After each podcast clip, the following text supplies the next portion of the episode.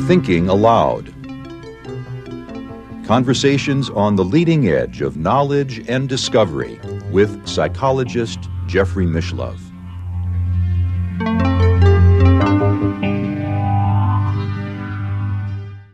Hello and welcome. I'm Jeffrey Mishlove.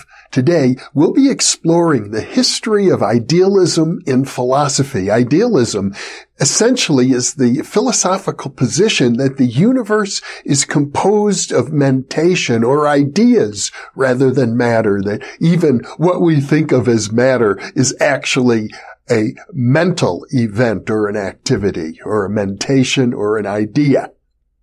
My guest is Dr. Bernardo Kastrup, who is both a computer scientist and a philosopher, perhaps the leading exponent of idealism in the modern era. Bernardo is the author of Rationalist Spirituality, an exploration of the meaning of life and existence informed by logic and science. Meaning in Absurdity, What Bizarre Phenomena Can Tell Us About the Nature of Reality. Dreamed Up Reality, Diving into the Mind to Uncover the Astonishing Hidden Tale of Nature. Why Materialism is Baloney, How True Skeptics Know There Is No Death, and Fathom Answers to Life, the Universe, and Everything. Brief Peaks Beyond, Critical Essays on Metaphysics, Neuroscience, Free Will, Skepticism, and Culture. More Than Allegory, on Religious Myth, Truth, and Belief. And The Idea of the World, a Multidisciplinary Argument for the Mental Nature of Reality. And now I will switch over to the Internet channel. Hello again, Bernardo. It's great to be with you. Nice to be talking to you again, Jeff. You know, idealism in philosophy puzzles me because on the one hand, you have such strong logical arguments in its favor. It has a long philosophical tradition. And I think it's fair to say, however, it is definitely out of favor today in philosophy. It may be changing, but it has certainly been out of favor throughout the 20th century. And even early in the 21st century, we have a step in between now, which is sort of panpsychism, which became popular late 90s, early 2000s. But I have hope that idealism is coming back. There is something in the cultural ethos that makes people open up to that again. Now, I know your inspiration largely comes from Schopenhauer, but when I was growing up and studying philosophy, the major idealist philosopher taught in American schools, I think, was Bishop Berkeley. Yeah. The subjective idealism especially is associated with him. And it is very disputed in academia whether Schopenhauer is an idealist at all, which is surprising to me because I think he's obviously one. He's both an objective idealist and a subjective idealist. And he's listed in some places. The other day I was looking at Wikipedia, which is certainly not reliable. But anyway, it gives you a sample of what the culture thinks. And he was listed as a dual aspect monist, which, whatever he is, he's not that, you know. He's certainly not that. And there are even academics who have written things like discussions about what they call Schopenhauer's, they use the qualifier, they said materialism, but they used even a qualifier to sort of emphasize that. And that's ridiculous. Schopenhauer ridicules materialism in more than one place. Mm-hmm. So yeah, it's a contentious position, but I think I'm fairly certain that Schopenhauer was an idealist. Yeah. Mm. Well, you've used a few terms that many of our viewers may not be familiar with: subjective idealism, objective idealism, and dual aspect monism. Could you define those? Sure. So dual aspect monism is the idea that, okay, we have access to mind, our thoughts, our emotions, our intuitions, and we have indirect access to matter through our perceptions, what we see, what we hear, touch, smell, and so forth. What the dual aspect monism would say is that mind and matter are two aspects of a third thing, a third, quote, substance, which presents itself to us as sometimes matter, as sometimes mind, depending on perspective. But mind and matter as such are not really fundamental. What is fundamental is this third thing that is a pure abstraction, which presents itself to us in these two ways. Mm. Now, then we have idealism, which basically means that all reality is mental. It is all mind. Yes, we only have access to mind, but we tend to abstract something beyond mind to explain our perceptions and the world out there. What idealism says is, no. It's all really only mind. And then there are two options. There is more, but let's keep it simple. One is subjective idealism, which says that the contents of my perception are all there is as far as the world is concerned. They only exist insofar as I perceive them. So the world is mainly subjective, or fundamentally subjective. And then there is objective idealism, which says, well, there is something out there. There is a world out there which we all share. And my perceptions are not it. My perceptions are just how it presents itself to us. Beyond my perceptions, there is something, but that something is not matter. That something is mind as well. And the idea here, if I make an analogy with a human being, is, from the inside, I am mind. Everything I experience, by definition, is mind. But from the outside, my mind presents itself to you as matter. In other words, my body, my physical body. So that's the idea behind objective idealism. Not only does it apply to my body, I am mind from within, but present myself to you as perceptions, but the inanimate universe as well, the inorganic universe as well. Behind what we see, behind the images on the screen of perception, there is mind. I presume that you are an objective idealist. I think, together with Schopenhauer, I am both an objective idealist and a subjective idealist. And what that means is... I think what we call the physical world exists only insofar as it is perceived. So my perceptions do not correspond isomorphically or one-to-one with the physical world out there. My perceptions are my physical world. My perceptions are all there is to the physical world I experience. But there is something more than the physical world. There is a world behind perceptions, which is mental, not physical. So from this latter perspective, I am an objective idealist. There is a shared universe out there, but it's mental. And I am a subjective idealist in the sense that I think as far as the physical world is concerned, there is only perception. Nothing beyond that as far as physicality. And I gather you feel that your opinion would be in alignment with Schopenhauer. Completely. Yeah. It's something I discovered after I had already elaborated on my philosophy. Actually, it's something I really discovered last year. I knew bits and pieces of Schopenhauer. I had read bits and pieces. But I think it took 10 years of thinking through the issues myself in order to be able to read Schopenhauer and not only understand, but recognize it and really sort of grasp, oh, this is what he means, because he sort of tends to contradict himself. If you read him literally and uncharitably, he sort of contradicts himself all over the place. But after all these efforts, 7 books, 10 years of thinking this through, when I read him again, I thought, of course, finally I understand what he means. Schopenhauer is... by many people considered part of the school of German idealism, along with Kant. Some would dispute that. Some would say, the German idealism is really, the Hegel side of things, the so-called absolute idealism. But Kant was German, Schopenhauer was German. They sort of lived more or less at the same time, end of the 18th, beginning of the 19th century. So, on a sort of German idealism, yeah. Let's go back for a moment to my philosophical history and Bishop Berkeley. He's often thought of as, at least in the United States and maybe English-speaking countries, as the main proponent of idealism. Of course, he was also a bishop in the Church of England, and I think ultimately he justified his idealism by saying everything is really exists in the mind of God, and that explains it all. Yes, he was a subjective idealist. So what he would say is that all there is to the world is what we perceive, are the contents of perception.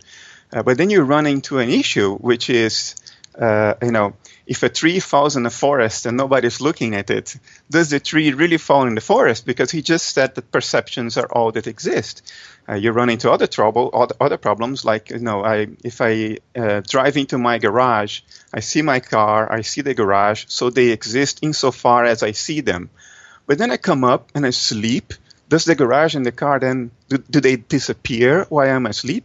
If so, how come they sort of pop up exactly where they were next morning when I go and look at them again, right? And also runs into issues of solipsism.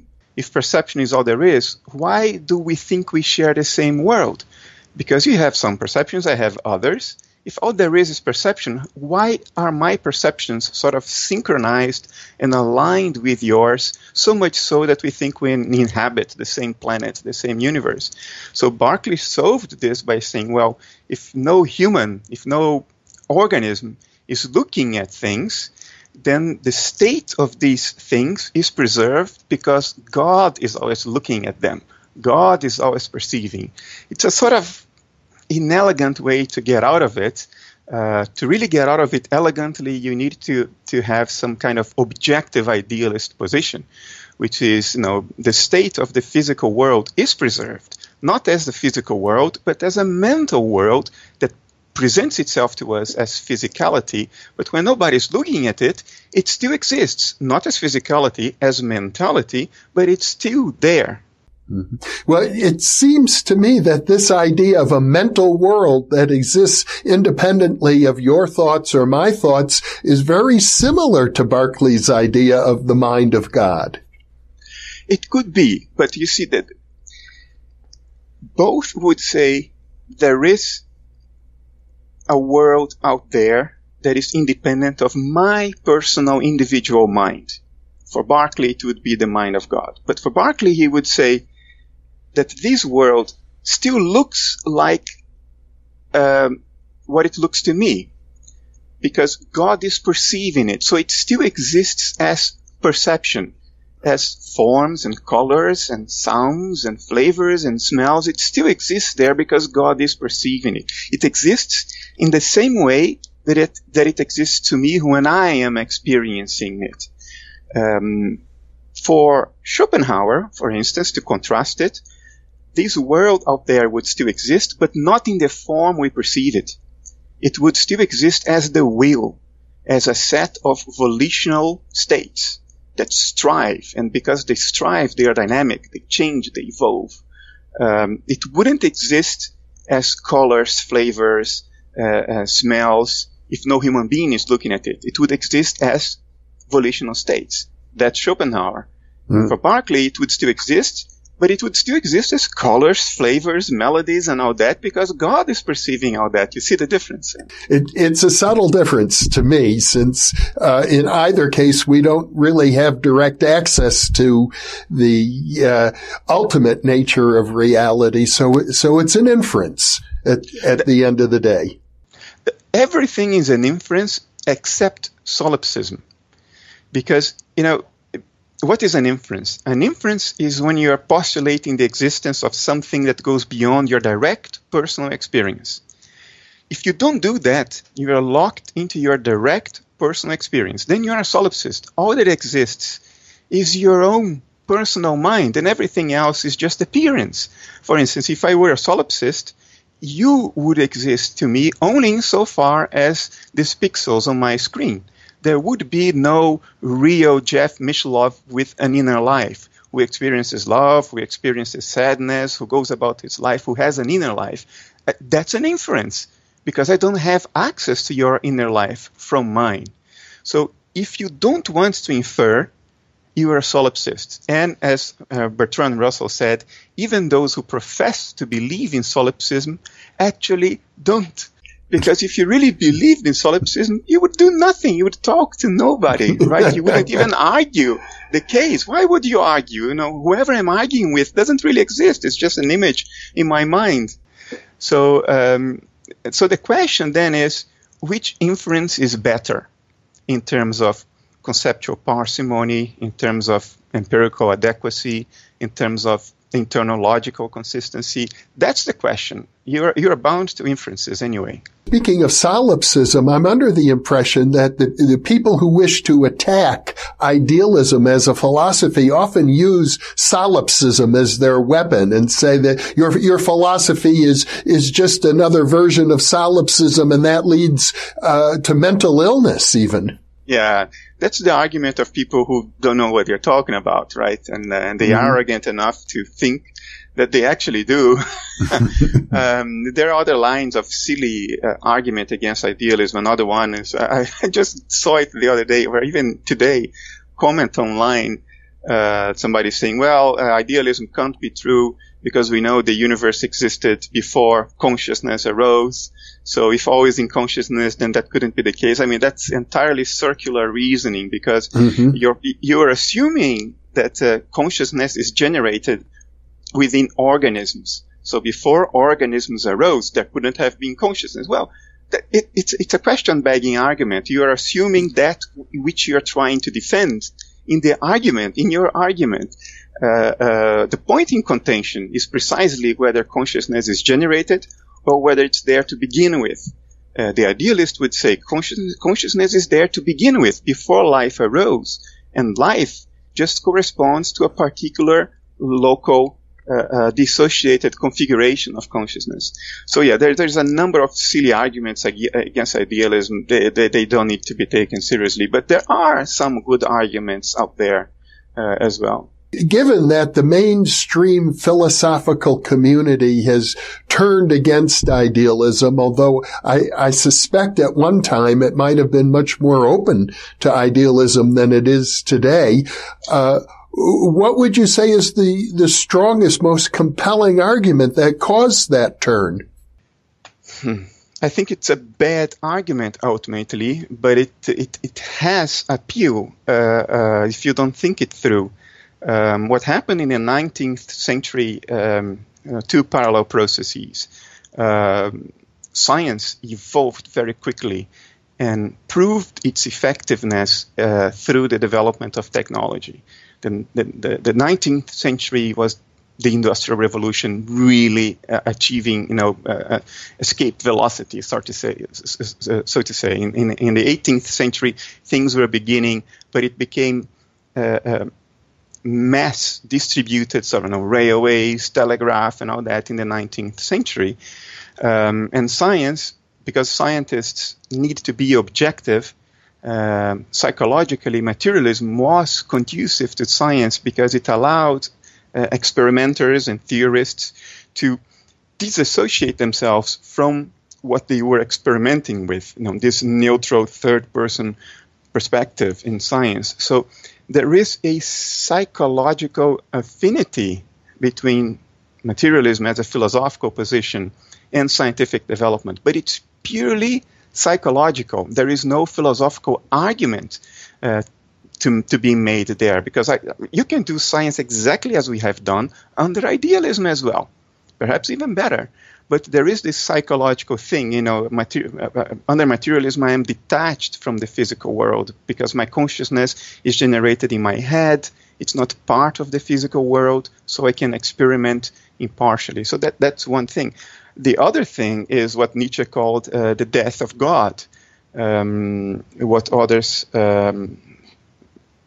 trying to remember, there are other ways to refer to what happened in the 19th century, especially the second half of the 19th century, which was this general disillusionment with the dogmas of religion, which were then seen as naive, as cheap explanations for what's going on, because perhaps for the first time in human history, they were taken solely literally.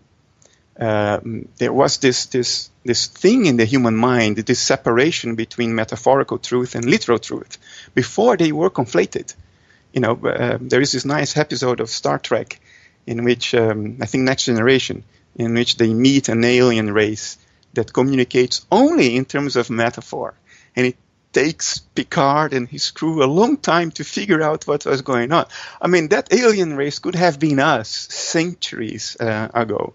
But then in the 19th century, there was this literal approach and the death of God, this century of disillusionment. We lost access to meaning with the disillusionment with religion. With religion out of play, what is the meaning of our lives? And then there is this fluid compensation, this psychological phenomenon in which you compensate for that loss of meaning for trying to find meaning elsewhere. And physicalism played big time on that hand. Physicalism gives you access to other sources of meaning, like, you know, the work you do, which survive your presence on this planet. Elitism, this idea that you belong to a valued elite and the rest of the world can't really understand what you're doing. So, you know, you have this self-affirmation that is also a source of meaning, and a number of others. I think that's basically what happened. And before that, you know, just before this happened, at the end of the 18th, beginning of the 19th century, idealism was basically mainstream. Hegel was provided the sort of philosophical underpinning for Protestant Christianity in Northern Europe, Northern Germany, Denmark, you know, the Netherlands. That was the time of idealism. But somehow in the 20th century, despite the gigantic problems of materialism, insoluble problems, arguably, it was somehow considered the most plausible philosophy. It's a mind-boggling thing. I think 100 years from now, we will look back at the 20th century and we will say, man, we were crazy. What were these people thinking? So are you suggesting then that the shift away from Hegelian philosophy occurred more for sociological reasons than because of the logical power of criticisms of Hegel? I'm not a defender of Hegel. I just mentioned him because he was an idealist, an absolute idealist, which I'm not even going to bother to explain because I don't really understand it, to be honest. Who understands Hegel? But the choice for a certain philosophy as the mainstream of a culture, almost 100% of the time, well, perhaps 100%, I can't think of an exception, is made for social, psychological reasons. It's not based on the merit of the argument. That's how humanity works, you know. Well, now I recall a famous episode, and again, I'm going back to Bishop Berkeley and his era. In English literature, one of the famous people of that era was Samuel Johnson, who wrote the first dictionary, and he was followed around by a fellow named Bosworth, I believe it was, his biographer.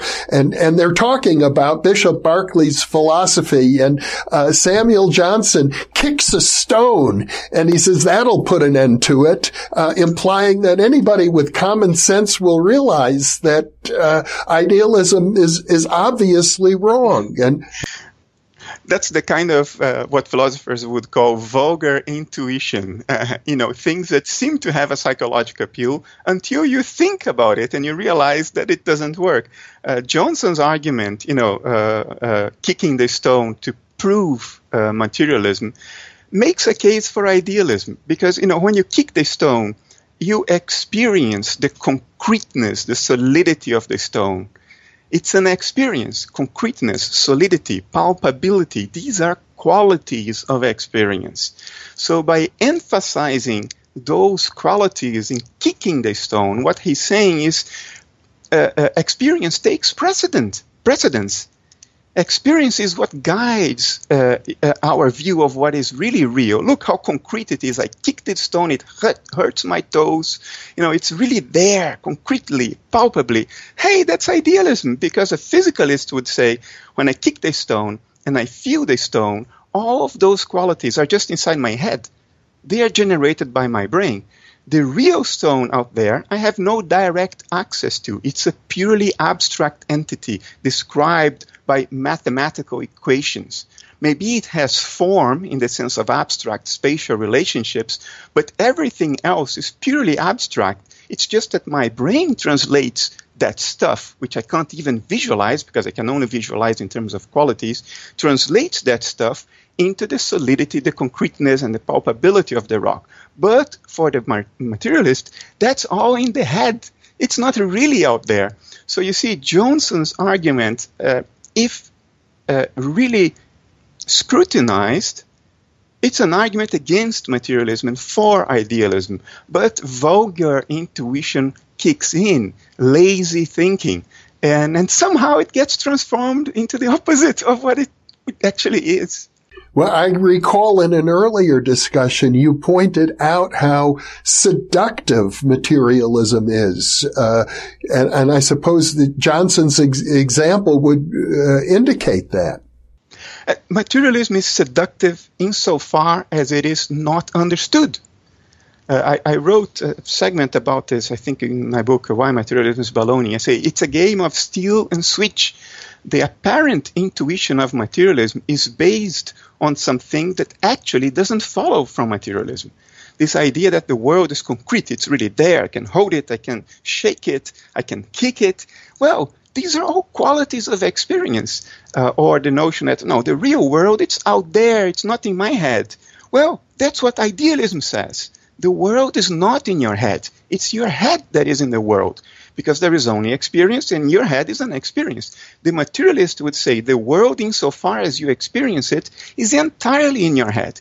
When you look up and you see the stars, your real skull, the inner surface of your skull, is beyond the stars you see, because the stars you see are a product of brain activity inside your skull. So is that intuitive? Not at all. When you really scrutinize the implications of materialism, what it is actually saying, it is the least intuitive alternative on the block. It's a candidate for being discarded immediately. But somehow it appeals to the intuition of idealism as if it were idealism. And people defend idealism based on intuitions that are actually idealists. It's a ridiculous cultural phenomenon. It's really amazing. Well, I'm under the impression, and correct me if I'm wrong, that probably the reason that idealism was at one time thought of more favorably is because of Immanuel Kant, that he's, to my limited understanding, I certainly don't have a degree in philosophy, but I understand that Kant would be the major proponent of idealistic philosophy. Would you agree? He opened the door. He wouldn't be an ontological idealist in the sense that he never said that the world is essentially mental. What he did was to say, whatever the world essentially is, the world out there, I have no access to it. It's what he called the noumena. And what he said is, I only have access to the phenomena. In other words, I only have access to how the real world presents itself to me. My perceptions is all I know, but the thing that is behind my perceptions, and which in some way conspires with my perceptual apparatus to generate my perceptions, that thing behind, the noumena, I have no access to it, and I cannot say anything about it. So this idea of transcendental idealism is basically a recognition of our epistemic limitations, the limitations of our knowledge. And it sort of eliminates a certain naivete that there was before Kant, which is that our perceptions correspond one-to-one with the outside world. The qualities I experience are really out there. There is color out there. There is melody out there. Now, that's a naive view, because color melody, flavors. These are all the results of the interaction of your perceptual apparatus, of your cognitive system with whatever is out there, but you cannot make any statement about what's out there. And it is this separation that eliminated that naivete, that opened the door for real ontological or metaphysical idealism, because people said, well, if I don't have access to it, then the best and most parsimonious inference is that the nature of the noumena out there is the same as the thoughts, emotions, and perceptions in here, because that's the only thing I have access to. And that's the door that opened. And then Hegel came in, Schopenhauer came in, but Kant himself, I don't think transcendental idealism is real ontological idealism. It's more of an epistemic thing. Mm. Well, as I recall, it's somewhere in one of his writings, Kant suggested that perhaps mystics did have direct access to reality. He made a couple of comments like that. He made also a comment about that Swedenborg. He was impressed with something Swedenborg did. Swedenborg was not in Stockholm, I think he was in Germany. And then he had this vision of a great fire back home in Stockholm. And he described it in details. And as they found out later, this is before the telegraph. As they found out later, there was a fire exactly as Swedenborg had described it. Kant was impressed with it, although I don't think he would. We know that because of archival research. I don't think he would admit that in public. So he was triggered. He was impressed by certain things, but his argument is an epistemic argument. Even the word transcendental that he uses, he employs it in a way totally different from the meaning we attribute to transcendental today. For us, transcendental today is something spiritual, something beyond the immediate vicinity of this world. For him, transcendental means not accessible through direct perception. That's all he meant. So for Kant, physicalism is a transcendental philosophy because it's postulating the existence of something beyond your perceptions. Your perceptions are just the representation of something that you cannot directly access. So it is in that sense that it's transcendental. I don't think, based on this epistemic conservatism of Kant, I don't think he would ever officially or publicly acknowledge anything related to psi phenomena, parapsychology, although he was intrigued. Today in philosophy, you have people like Daniel Dennett who argue that consciousness doesn't even exist at all, and which is about as far away from idealism as I suppose you can get. It is a puzzling thing that people can make this, which is probably was Galien Strawson who said, this is the weirdest statement, the weirdest thought ever to arise in the human mind, not only in philosophy, but in any field of human activity, right? Because knowledge starts from where? Knowledge starts from mind. Before we construct theories of reality, all there is mind, is consciousness. Otherwise, everything would be a blank. Not even dark, because dark is a perception, is a quality of experience. So, and somebody who is not stupid, like Daniel Dennett and a few others, to make a statement like this. And years ago I thought there is something subtle and impenetrable behind this statement that I don't understand, because otherwise it's just stupid, right? It's just outright crazy. And I looked for it for a long time, and I concluded it's not there. It's just not there. It's something to be studied by psychology, I think. People who seriously defend this point of view, that consciousness is not there, is award serious case studies in psychology, because what we have here, we have consciousness denying that consciousness exists. I mean, it's sobering. It's that a professor who is otherwise an intelligent man makes a statement like this. But I just could not find any deeper line of argument behind this. I think it is just what it seems. It's absurd.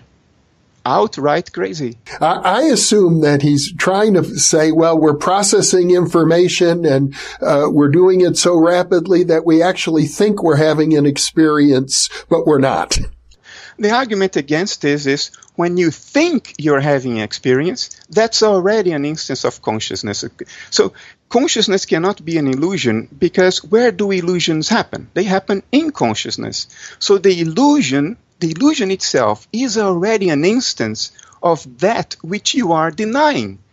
So when you say consciousness does not exist because it's an illusion, hey, then consciousness needs to exist, because an illusion is a dynamics of consciousness. Something has to be eluded. It's not lights out. The lights are on, even if everything that you experience does not correspond to some objective truth. You still experience that. An illusion is something experienced. It is phenomenality. It is already an instance of consciousness. The only way I can reconcile that with a minimum degree of sanity is to imagine that what these people call consciousness is some particular configuration of consciousness. Because otherwise they're just crazy.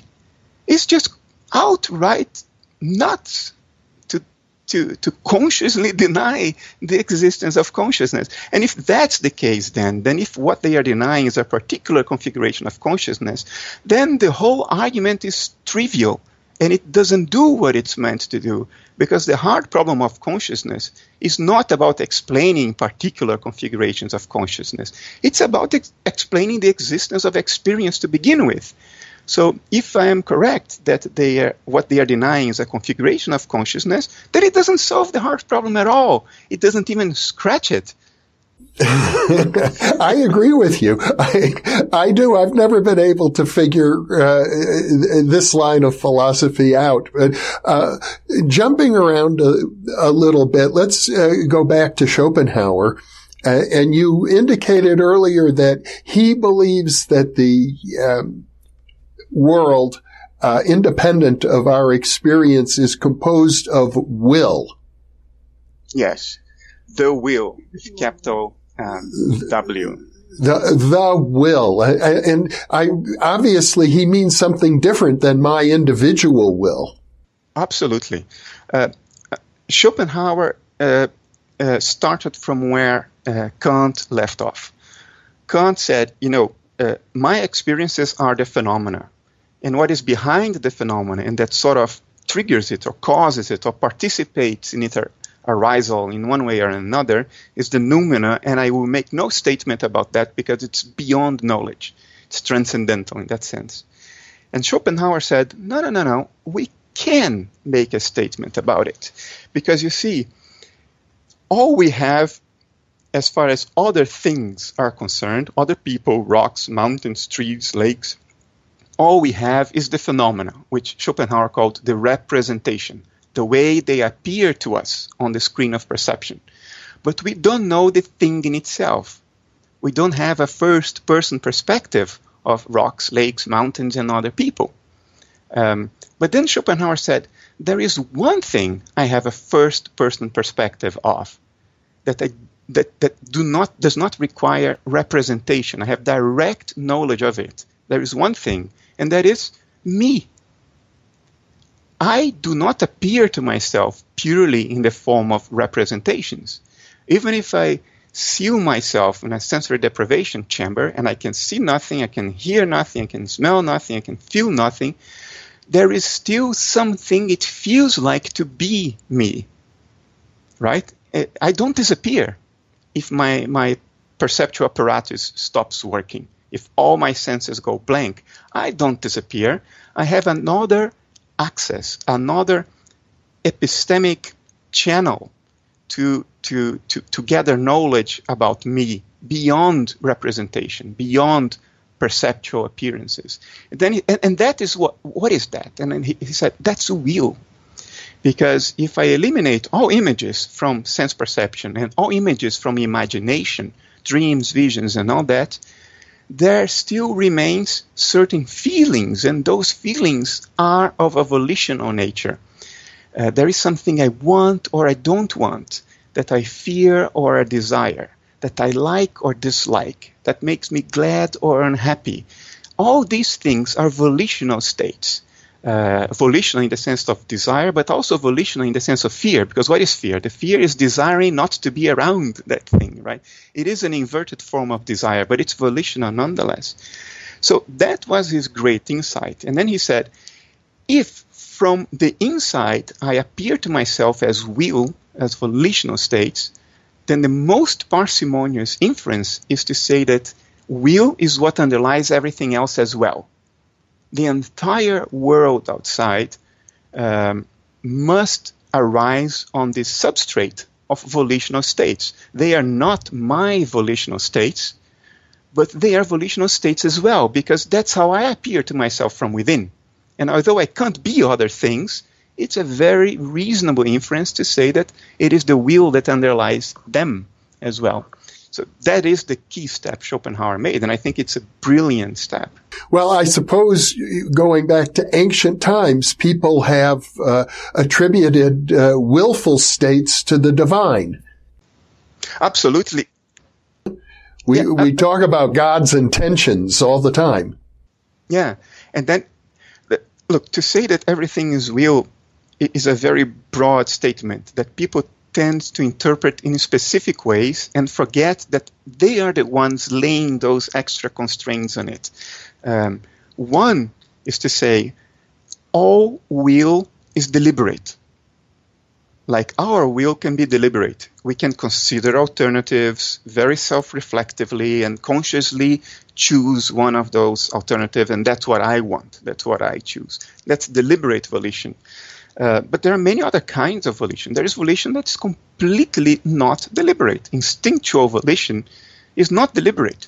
You know, my cats usually don't deliberate about what they want. Sometimes they seem like they do, but mostly they don't. But they still have will, and it's not deliberate. So when we say everything's will, and Schopenhauer is very clear about that. He dedicates pages in the first volume of The World as Will and Representation, emphasizing that when he says that the will is what underlies the entire world, it doesn't mean that it's deliberate volition as we experience. Because deliberate volition, and he has a whole scheme of things, he says, it requires, abstract representations, and I'm not imbuing the world with abstract representations. It gets technical, but the spirit is to say, I don't mean that everything is deliberate. I don't mean that a stone chooses to fall down the mountain because it deliberates that it should fall down the mountain. That's one thing. Another thing we have to guard against is what are the boundaries of the will as it manifests in the world. When I say that the whole world is will, is it implied in that statement that individual rocks have a will of their own?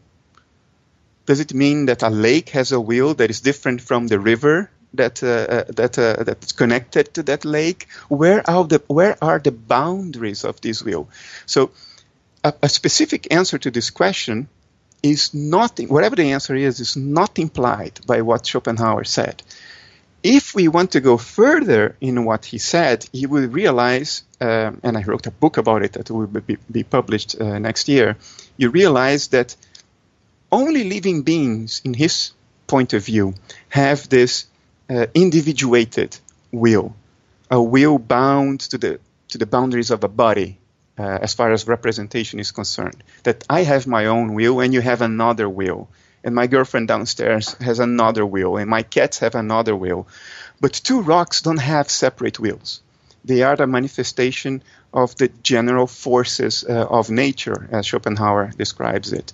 So behind the inorganic universe, there is only one will, which you could call the will of God, if you want, because that would be the will that underlies the entire inanimate, inorganic universe, the non-dissociated will, in my own terminology. And he also emphasizes that cosmic universal will is not deliberate. It is instinctive. It's a striving will. And it's because it sort of strives more or less blind. It's because of that the universe is dynamic. I mean, look at what it took nature to make us, right? 3.5 billion years of evolution on this planet all together with countless living beings having died over the millennia in excruciatingly horrible ways.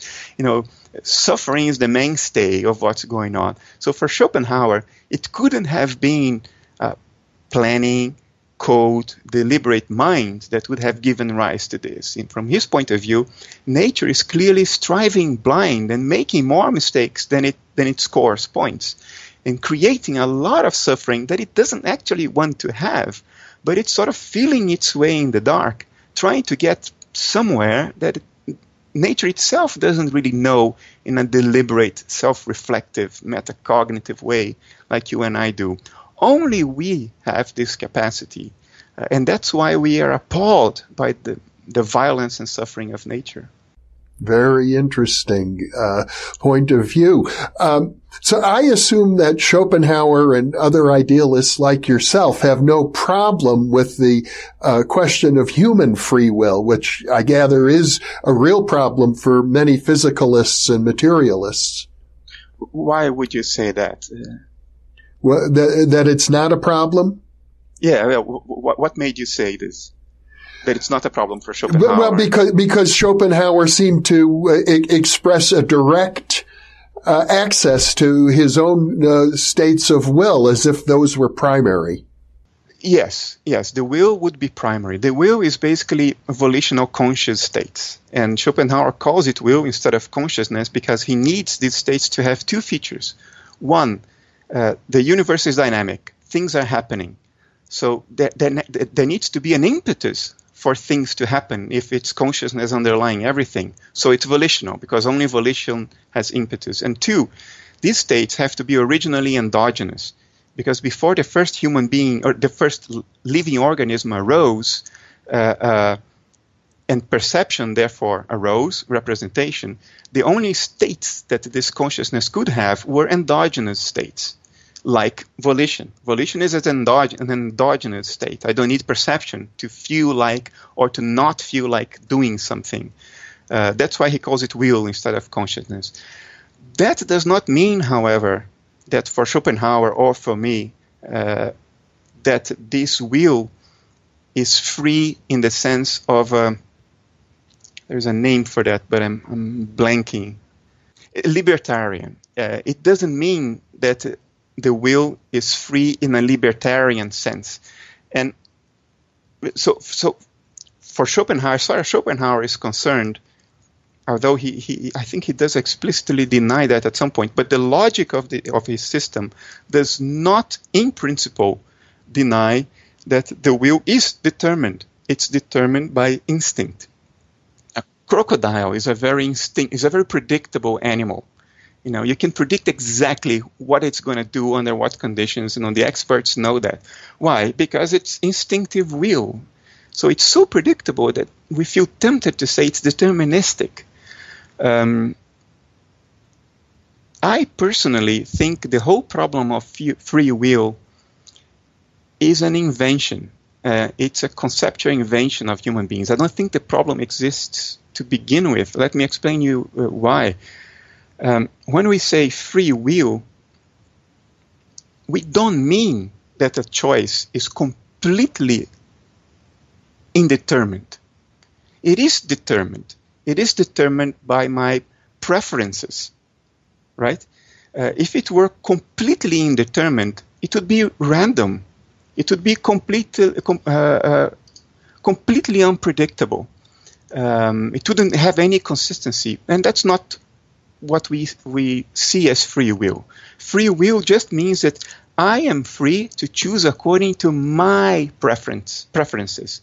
In other words, my choices are determined, but they are only determined by what I am, not by outside constraints. And you presumably also have the freedom to change your preferences if you wish.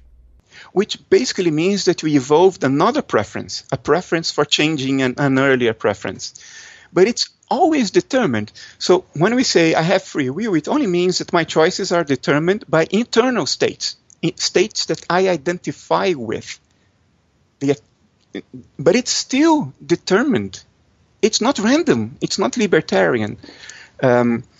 So when we say free will, what is the conceptual space between pure randomness and full determinism when we talk about free will? And you realize that free will is actually determined. It's just that it's determined by that which I identify with. But it's determined. So I think the whole problem of free will the question is badly posed. It suggests a problem that is not really there. Maybe another way to look at it is the question of teleology or purpose. Now, I understand that in mainstream science, teleology is ruled out. There's no room for it, except maybe in some areas like management science. Right. Schools of business refer to objectives and purpose and think of it in a scientific way, but most physicists don't seem to have any room for teleology at all. But I gather that as an idealist, you're not ruling that out. Teleology has a role in idealism. Yes, and Schopenhauer even wrote, I think, a whole chapter. Could even have been titled Teleology. But if not, it's a chapter about teleology. Anyway, he wrote extensively about it. And I am with him on that and many other things that I have discovered. And the idea is, okay, if it is consciousness that underlies everything or the will of Schopenhauer, then this consciousness, because it strives, because it's doing something, it's trying to get somewhere, it has a telos. There is a state that this cosmic consciousness would consider optimal, that would make it feel like, oh, yes, that's what I was looking for all the time. So this teleology is there. Whether it is deliberate, it's a completely other question. You can have instinctual teleology. You can have an instinctual goal, and you can't even tell yourself what that goal is. But you know if you're getting closer or further away. You know whether it's cold or warm, if you know what I mean. You can tell based on your direct experience, your feelings, whether you're going in the right direction. Am I feeling better as I go in this direction, or am I feeling worse? If I'm feeling worse, I'll make a course correction. And you can say that... you can abstract the idea that there is an attractor behind this, that there is a future state that sort of pulls the development of current states towards it, like the gravity well of a black hole, whatever. But that's already an abstraction. We may need a different theory of time to reconcile that with current knowledge. But even if you don't really have that attractor. Like in chaos theory, we talk about attractors, but it doesn't mean that there is anything in the future pulling the system. It only means that the constraints and dynamics of the system are such that it looks like it's being pulled. And I think for universal consciousness, for the will, the same rationale applies. We know whether it's getting warmer or getting cold, because that's an instinctual reaction, and that reaction may happen at a cosmic level, but it could be that we are sort of blindly striving towards that, and we often make mistakes. We fall into local minima, and we need to make course adjustments. Certainly it looks like that, because the evolution of the universe from the perspective of consciousness is pretty haphazard. There's a lot of suffering, a lot of shit happening. Now, what you're saying now reminds me of, I suppose this would be a view associated with what some people call the perennial philosophy, the idea that ultimately we are all moving toward a state of mystical union, and that's really what we desire, even unconsciously. But because we're not aware consciously of that desire, it often gets translated erroneously into things like drug addiction and other forms of sexual addictions and food addictions and things of that sort. Surely. In Jungian psychology, the gods don't disappear. They never disappear. They went into the bottle of alcohol and then, and they went elsewhere. Sex. We are all striving, I think, for this, this state of oneness. This collapse of dualities, what Jungians would call, individuation, when a polarity sort of collapse into each other, realize that they were never really different. They were never really apart to begin with. But I am not very romantic about this. I think this is true. I can't argue logically in a compelling way for it. It's more of a feeling, an intuition. You know, there's a bunch of things I think but can't justify, so they never go in my books, into my books. I think this is true. I think nature as a whole is striving for this cosmic individuation state. It's not a return to what it was. It's like the circle of a spiral. You know, you sort of go to the same place again, but at a higher level, because you have had the experience of not having been that. And I think this is what we are all striving for. But I don't think it is this nice, virtuous, and exhilarating state of cosmic nirvana. I think it's a very painful process. And I think anybody who has undergone the process of individuation, as Jungians call, will acknowledge that it's not a pretty road. It's a very arduous path in which you have to confront things in you that you really don't want to be there, you don't want to acknowledge, and which are very painful to integrate. So yeah, I believe that, but not in this romantic way that we see in the New Thought movement. You know, I've done a number of interviews with people talking about idealism from various perspectives, and you've used the term romantic now several times, saying you're not a romantic, and yet I understand it was the great romantic poets who were contemporaries of people like Schopenhauer and Kant who made some of the most forceful, I can't call them arguments, but in a social sense, they were, in effect, arguments for an idealistic worldview. Yeah, when I used the word romantic, I meant it in a rather vulgar, popular sense, in the sense of a sentimentalist way. You know, I didn't mean by it to associate it with the romantic movement of the late 18th and 19th century. From this perspective of the romantic movement, I see myself largely as a romantic. I tend to quote romantic poets often. And it is a biased view, but I think it's a necessary compensation for where we are in our mental ethos today. I don't think the romantics were absolutely true. I think they missed the other side of the story. But we are so biased towards the other side now that that romanticism has a place in finding a balance today. I wonder if Schopenhauer would identify himself as a romantic. I'm not sure about that. He died in 1861, so he lived through the golden age of the romantic movement. You know, Byron in music. I keep blanking. Wagner, Wagner, the composer. To what extent that is internalized in his philosophy, I don't know. But I imagine it might be the case that many of the Romantic poets found some inspiration in Schopenhauer's philosophy. That could very well be, although Schopenhauer only became known in the last decade of his life, so from 1850 onwards, and that was already the tail end of the Romantic movement. It lasted another, 20-30 years, and then it was gone.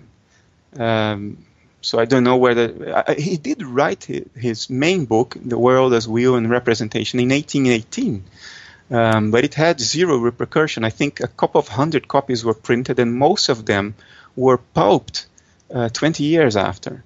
Oh, I see. So it sold like in the tens. So what led to the revival? It's a mystery, isn't it? I mean, the collective human consciousness is a very mysterious thing. Sometimes it chooses to become very enthusiastic about certain lines of thought, like Neo-Advaita over the past a couple of decades, sort of exploded in the world scene, and it was completely ignored from most of the 20th century. So it's like, what makes people make these choices, or why are certain things popular and not? I mean, I grew up with rock and roll, and now rock and roll is sort of a niche. Popular taste is a mystery. You know, there are archetypes behind this for sure, but I cannot find the pattern of their behavior. So I don't know what made Schopenhauer suddenly explode in the scene. It probably has to do with the fact that he was he's still considered a pessimist. I don't think he was a real pessimist, but this idea that there is a universal will and it strives blindly could have connected with the general cynical ethos of the second half of the 19th century, you know, this sort of purging of all illusions, and the idea that now the true nature of all reality, including of ourselves, is this blind, crazy, striving will sort of goes along with that. It shares the same frequency of vibration, if you know what I mean. That could have played a role. Mm-hmm. One might even think it's rather compatible with many conventional materialistic thinkers looking at evolution. Sure. I think idealism is extremely compatible with successful scientific theories we've had. It's just that people have a knee-jerk, vulgar reaction of immediately saying, "Oh, it's not." When you look at it, it is. Yeah. Well, Bernardo, you began your career as a computer scientist, and then you moved into philosophy. I am under the impression, and tell me if I'm wrong, please, that very likely today you could be the leading exponent of philosophical idealism. Oh, I don't know about that. And it's not something I even try to think about. Well, I don't mean, to flatter you. I'm not trying to do that. I'm trying to get a handle on what the scene is like today for a philosophical idealist. Who are the people contemporaries who you find most interesting? A lot of them would identify themselves as panpsychists. There's a new name on the block. It's called cosmopsychism, but it's basically a fashionable new name for idealism. And there are some compelling philosophers out there working in this area. But the reply I gave you was not an attempt to be modest. I think we talked about it once, I don't know, but I really don't think about that. But what drives me is a funny sense of responsibility. If I have an idea, it sort of burns me from within until it's written and published. And then I am relieved. And then I get another idea or a refinement of that idea. And then that pressure comes again. It's a generally unpleasant thing. Over the past 10 years, it has been very unpleasant. So my writing, only now it's becoming pleasurable. My latest book, The Idea of the World, marked a sort of a general relief. I felt that, okay, what I had to write is written. What I had to put out, it is out there. Now I'm writing because I enjoy, because there are certain things I want to say, but it doesn't have that horrible sense of responsibility that I felt before. So that sense is what drives me. And from that perspective, if I am the main proponent of idealism or not, even if are lots of people reading me or not, of course I'm interested in being read. That's what I do. What I do is to be read, but whether it's millions or thousands or hundreds, it's abstract. This internal sense of responsibility doesn't go this far. So long as I publish what I feel I have to publish, that's it. The rest, man, it's not my problem anymore. If I'm popular or not, if I sell in the millions or in the hundreds of thousands or in the tens, not my problem. I did what I needed to do, and that's it. I don't take responsibility for the rest. I don't know. It's a funny thing in my psychology. Once it's written, it's not my problem anymore. I market it. I talk to you. I want to be read. I do what I can, but it's not like, oh, I really want to be very popular. No. If people say, I read your stuff and it's shit, fine. Maybe it is, for all I know, But I wrote what I needed to write. What I mean by crediting you in that way is that I'm not aware of anybody else who was arguing in such a rigorous, logical fashion in forums like Scientific American on their website, where they publish many of your essays, and You're doing it in a way that's very passionate, that you're telling people, look, you know, our philosophical systems and in fact our whole culture is on the wrong track. That's a very strong voice. I know that I think your thinking is in alignment with people like Ed Kelly and the anthologies that are coming out, like Irreducible Mind and Physicalism and Beyond, or Beyond Physicalism, I think is their second volume. Those are the people who I see you as sort of part of a school of thought. Yeah. I'm passionate in that sense. Yeah. If something connects to my inner intuition, I'll follow along. I'll do the best I can do about it. How these things will turn up, whether idealism will be mainstream again. There is one thing I feel very strongly. I think physicalism has its days counted. It just doesn't work. When you look at it carefully and you realize what it really implies, what it entails, it just doesn't work. It's certainly not the most plausible thing out there.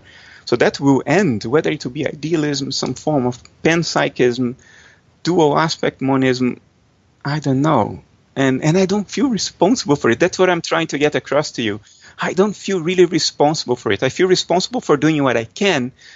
But if it doesn't turn out the way I would like it to turn out, no, I would be dead in 50 years anyway. Well, you know, in a way, I feel much the same. I'm doing these videos. I'm releasing 3 a week. Most of them are pointing in the same direction as your philosophy. I come at it as a parapsychologist with, you know, a lot of data, empirical data that's pointing in the direction of idealism. But ultimately, yeah, I'm not responsible for how the whole socio-cultural, political, economic environment turns out. All you and I can do is call it the way we see it. Yeah, and that environment, the dynamics of that environment, is not guided by reason. It's not guided by quality of argument. It's largely guided by the emotional ethos of the culture at a certain point in time. It's guided by the appeal of certain personalities, the charisma of certain personalities. It's guided by fashion. A big fashion underpinning materialism was the fashion of humans self-deprecating, humans enjoying in a dark way this idea that we are nothing. We are cosmic dust. We are good for nothing. We don't mean anything. Whatever we do in our lives doesn't matter because it's a much bigger thing and we are not in the center of it. So there was a fashion about it, sort of a masochist fashion that made people get across as tough, you know, tough-minded, people who face facts and stare facts in the face and admit the truth. You know, somehow they feel better. They feel different than the religious people who sort of, you know, are after wish fulfillment and all that stuff. This fashion may be changing. I don't see it as you know, cynical and as sanguine as it was in the 90s and even before that, although I was too young. Well, as a computer scientist, you might appreciate many years ago I interviewed Marvin Minsky, one of the founders of the cybernetics, and he was arguing that we are nothing but meat, and then he said very strenuously, he said, you should be proud of being meat. You know, our psychology is, I'm with Jung on that, it's driven by archetypes, and this is an archetype, a self-deprecating archetype. There is a sanguine thing in a sanguine potential in the human mind that is the opposite of inflation. You know, inflation is when we say, I'm God, I'm the center of the universe, I'm all powerful, whatever I think is the truth. And of course, the opposites balance themselves off. And throughout the 20th century, we sort of swung the pendulum all the way to the other side, and with this sanguine, self-deprecating approach. But as any cultural fashion, these too will pass. It's a question of time. And the question is, what will be the next thing? the whole thing is not ultimately driven by argument. I think you have to be, to a minimum degree, I will keep using Jungian terminology here, I don't know if it makes sense, but you have to be a minimum degree of individuation. So we are not part of the mass consciousness, of the isms. You know, idealism is an ism. You know, in our culture, we have to use an ism in order to convey our position in, you know, in one pill, you know, in one word, so people know where to place you in the scheme of things. But the isms are mass cultural mass consciousness movements that sort of eliminate your individual point of view. You have to surrender your individuality in order to belong to that group, to that labeled, standardized way of thinking, so to say. And I think you have to be to some degree independent of that. You have to extricate yourself from those tendencies in order to look around you and realize the craziness of what's happening around you. And then you can deliberately choose your views based on sound reason. People who have not made that step yet are not making their choices based on reason. They are in the grip of archetypes. They are in the grip of fashions, of the ethos of what Jung called the spirit of the time, as opposed to the spirit of the depths. You know? Well, Bernardo, this has been a wonderful conversation. Once again, it's a delight to be with you. Thank you so much for being with me. I find it very enjoyable as well, Jeff. I hope we find another excuse to do this once more. I'm sure we will. Thanks.